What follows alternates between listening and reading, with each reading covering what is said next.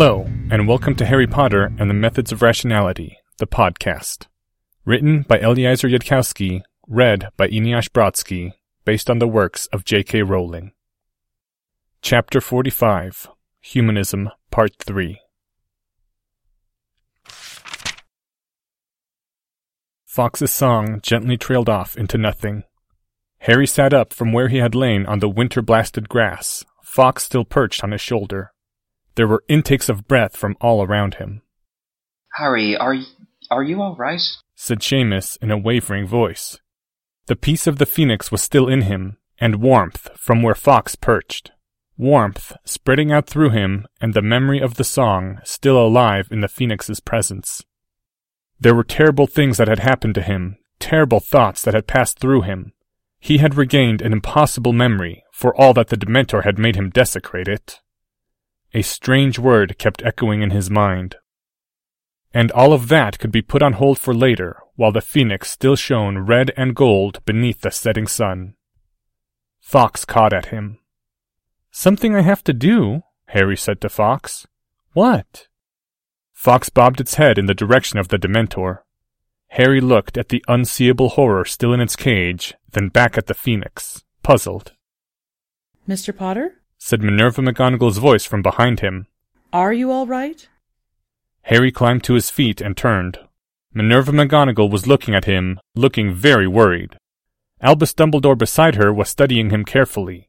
Filius Flitwick appeared tremendously relieved, and all the students were just plain staring.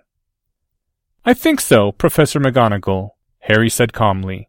He'd almost said Minerva before managing to stop himself.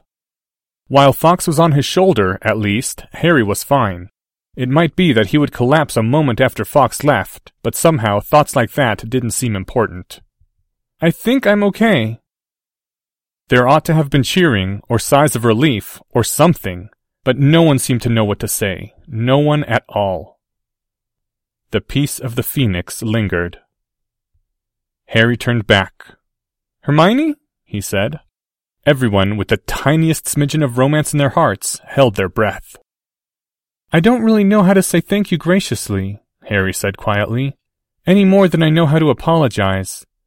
All I can say is that if you're wondering whether it was the right thing to do, it was. The boy and the girl gazed into each other's eyes. Sorry about what happens next. If there's anything I can do. No, Hermione said back. there isn't. It's all right, though.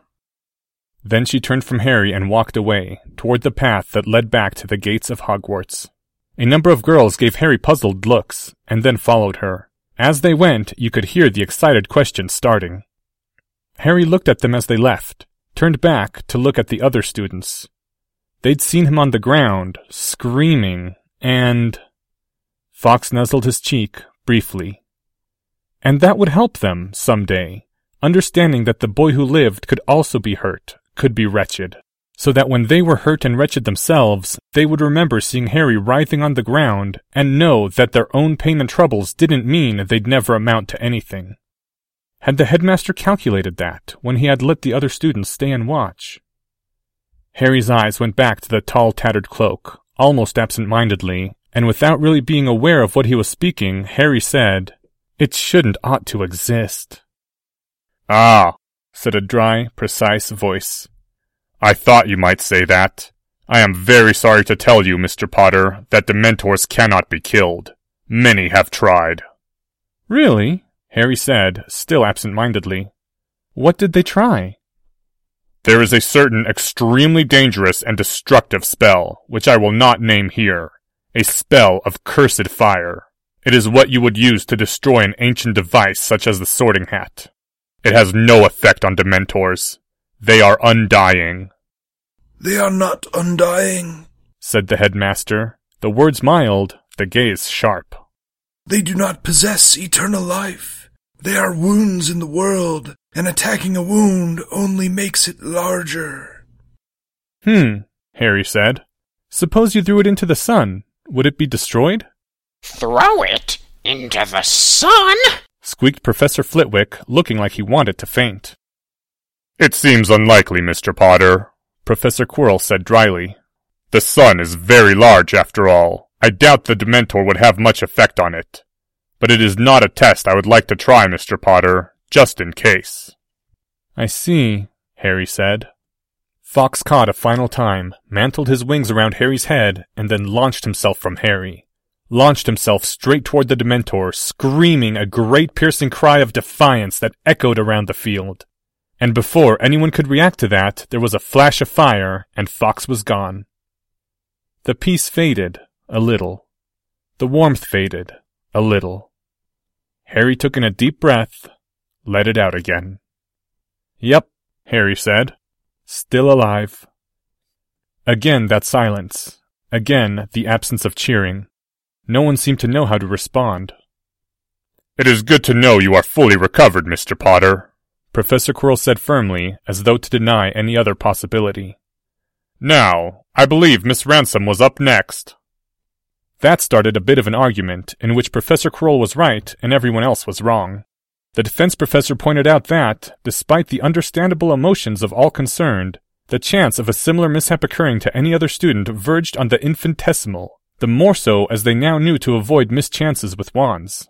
And meanwhile, there were other students who needed to take their own best chance at casting a corporeal Patronus charm, or else learn the feeling of a Dementor so they could flee and discover their own degree of vulnerability.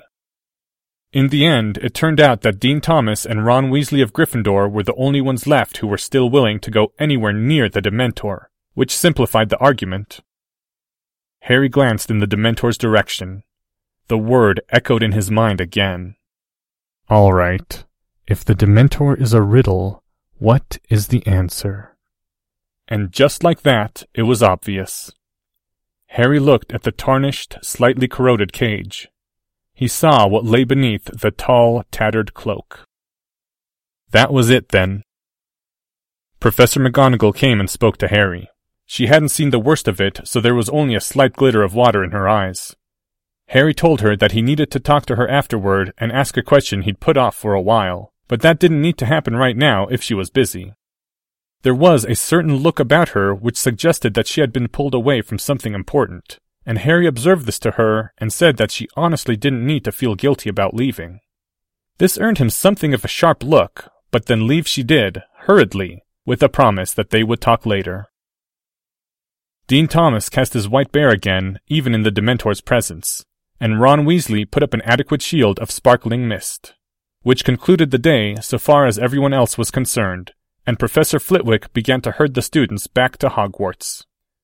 When it was clear that Harry meant to stay behind, Professor Flitwick looked at him quizzically, and Harry, for his part, glanced significantly at Dumbledore.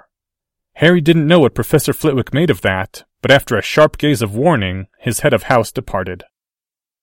And so remained only Harry, Professor Quirrell, Headmaster Dumbledore, and an Auror trio. It would have been better to get rid of the trio first, but Harry couldn't think of a good way to do that. All right, said Auror Komodo. Let's take it back. Excuse me, Harry said. I'd like to have another go at the Dementor.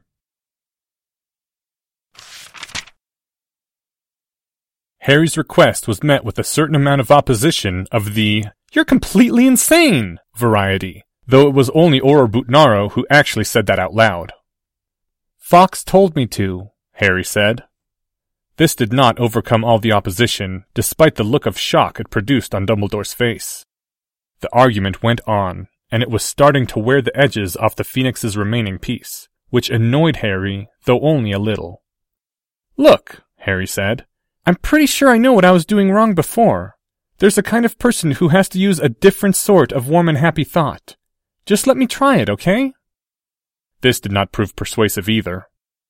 I think, Professor Quirrell said finally, staring at Harry with narrowed eyes, that if we do not allow him to do this under supervision, he may, at some point or another, sneak off and look for a Dementor on his own. Do I accuse you falsely, Mr. Potter? There was an appalled pause at this. It seemed like a good time to play his trump card. I don't mind if the headmaster keeps his own Patronus up, Harry said for I will be in the presence of a Dementor just the same, Patronus or no. There was confusion at this. Even Professor Quirrell looked puzzled. But the headmaster finally acceded, since it didn't seem likely that Harry could be hurt through four Patronuses. If the Dementor could not reach through your Patronus at some level, Albus Dumbledore, you would not see a naked man painful to look upon. Harry didn't say it out loud, for obvious reasons. And they began to walk toward the Dementor. Headmaster, suppose the Ravenclaw door asked you this riddle. What lies at the center of a Dementor? What would you say? Fear. said the headmaster. It was a simple enough mistake. The Dementor approached, and the fear came over you. The fear hurt. You felt the fear weakening you. You wanted the fear to go away. It was natural to think the fear was the problem. So they'd concluded that the Dementor was a creature of pure fear, that there was nothing there to fear but fear itself, that the Dementor couldn't hurt you if you weren't afraid. But what lies at the center of a Dementor? Fear. What is so horrible that the mind refuses to see it? Fear. What is impossible to kill? Fear. It didn't quite fit once you thought about it. Though it was clear enough why people would be reluctant to look beyond the first answer. People understood fear. People knew what they were supposed to do about fear. So, faced with a Dementor, it wouldn't exactly be comforting to ask, what if the fear is just a side effect rather than the main problem? They had come very close to the Dementor's cage guarded by four Patronuses when there came sharp intakes of breath from the three Aurors and Professor Quirrell. Everyone's faces turned to look at the Dementor, seeming to listen. There was horror on Auror Gorianov's face. Then Professor Quirrell raised his head, his face hard, and spat toward the Dementor. It does not like having its prey taken from it, I suppose. Dumbledore said quietly. Well, if it becomes necessary, Quirinus, there will always be a refuge for you at Hogwarts. What did it say? said Harry. Every head swung to stare at him. You didn't hear it? Harry shook his head. It said to me, said Professor Quirrell, that it knew me, and that it would hunt me down some day, wherever I tried to hide. His face was rigid, showing no fright. Ah, Harry said. I wouldn't worry about that, Professor Quirrell. It's not like Dementors can actually talk or think. The structure they have is borrowed from your own mind and expectations. Now everyone was giving him very strange looks. The Aurors were glancing nervously at each other, at the Dementor, at Harry. And they stood directly before the Dementor's cage. They are wounds in the world, Harry said. It's just a wild guess, but I'm guessing the one who said that was Godric Gryffindor. Yes. How did you know? It is a common misconception, thought Harry, that all the best rationalists are sorted into Ravenclaw, leaving none for the other houses. This is not so. Being sorted into Ravenclaw indicates that your strongest virtue is curiosity, wondering and desiring to know the true answer. And this is not the only virtue a rationalist needs. Sometimes you have to work hard on a problem and stick to it for a while. Sometimes you need a clever plan for finding out. And sometimes what you need more than anything else to see an answer is the courage to face it. Harry's gaze went to what lay beneath the cloak, the horror far worse than any decaying mummy.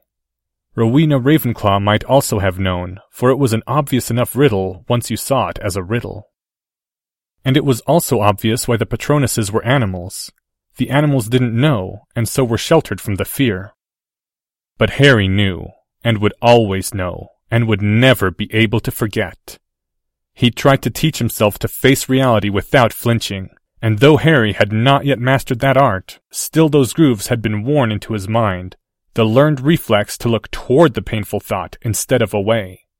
Harry would never be able to forget by thinking warm, happy thoughts about something else, and that was why the spell hadn't worked for him so Harry would think a warm, happy thought that wasn't about something else. Harry drew forth his wand that Professor Flitwick had returned to him, put his feet into the beginning stance for the Patronus charm. Within his mind, Harry discarded the last remnants of the Peace of the Phoenix, put aside the calm, the dreamlike state, remembered instead Fawkes's piercing cry, and roused himself for battle.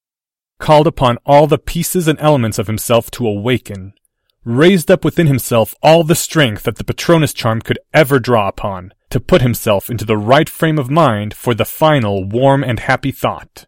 Remembered all bright things. The books his father had bought him.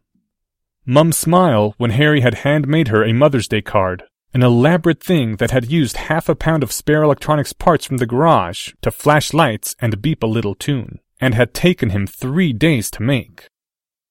Professor McGonagall telling him that his parents had died well, protecting him, as they had. Realizing that Hermione was keeping up with him and even running faster, that they could be true rivals and friends. Coaxing Draco out of the darkness, watching him slowly move toward the light.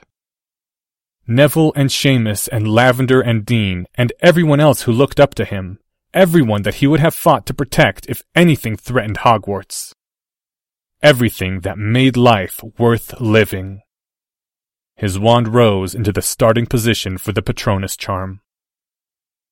Harry thought of the stars, the image that had almost held off the Dementor even without a Patronus. Only this time, Harry added the missing ingredient. He'd never truly seen it, but he'd seen the pictures and the video. The Earth, blazing blue and white with reflected sunlight as it hung in space, amid the black void and the brilliant points of light. It belonged there, within that image, because it was what gave everything else its meaning. The Earth was what made the star significant, made them more than uncontrolled fusion reactions, because it was Earth that would someday colonize the galaxy and fulfill the promise of the night sky. Would they still be plagued by Dementors, the children's children's children, the distant descendants of humankind as they strode from star to star? No, of course not. The Dementors were only little nuisances, paling into nothingness in the light of that promise. Not unkillable, not invincible, not even close. You had to put up with little nuisances if you were one of the lucky and unlucky few to be born on Earth, on ancient Earth as it would be remembered someday. That too was part of what it meant to be alive if you were one of the tiny handful of sentient beings born into the beginning of all things before intelligent life had come fully into its power. That the much vaster future depended on what you did here, now, in the earliest days of dawn, when there was still so much darkness to be fought, and temporary nuisances like Dementors. Mum and Dad, Hermione's friendship and Draco's journey, Neville and Seamus and Lavender and Dean, the blue sky and brilliant sun and all bright things, the earth, the stars, the promise, everything humanity was and everything it would become. On the wand, Harry's fingers moved into their starting positions. He was ready now to think the right sort of warm and happy thought. And Harry's eyes stared directly at that which lay beneath the tattered cloak looked straight at that which had been named Dementor. The void, the emptiness, the hole in the universe, the absence of color and space, the open drain through which warmth poured out of the world. The fear it exuded stole away all happy thoughts. Its closeness drained your power and strength. Its kiss would destroy everything that you were. I know you now, Harry thought as his wand twitched, once, twice, thrice, and four times, as his finger slid exactly the right distances. I comprehend your nature. You symbolize death. Through some law of magic, you are a shadow that death casts into the world. And death is not something I will ever embrace. It is only a childish thing that the human species has not yet outgrown. And someday, we'll get over it and people won't have to say goodbye anymore. The wand rose up and leveled straight at the Dementor. Expecto Patronum! The thought exploded from him like a breaking dam, surged down his arm into his wand, burst from it as blazing white light. Light that became corporeal, took on shape and substance.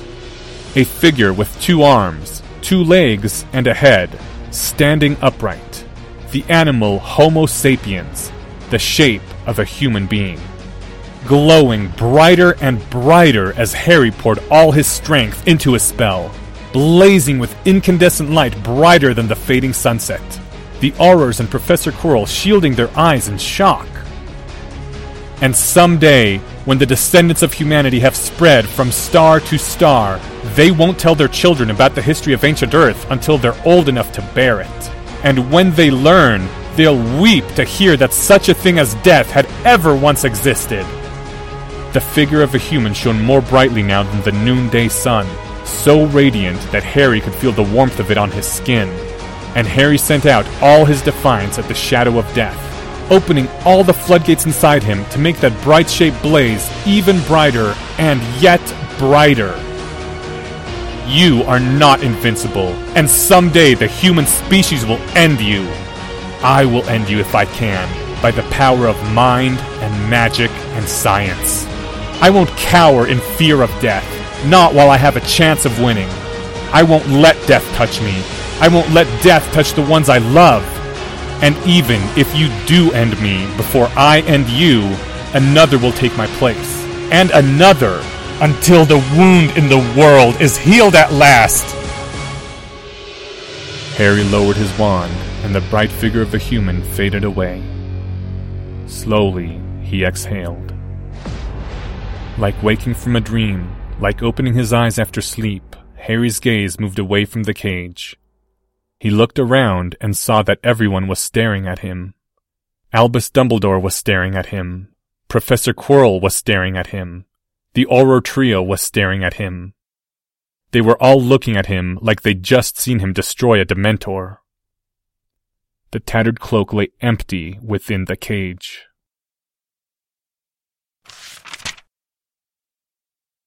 End chapter 45. Thank you to the following people Dumbledore, Drake Walker. Professor Filius Flitwick. by Francis Whitesell. Auror Komodo by Dwayne Bradle. Minerva McGonagall, read by Autumn Rachel Dryden. The original text for this chapter can be found at hpmor.com. A link is included in this file's description.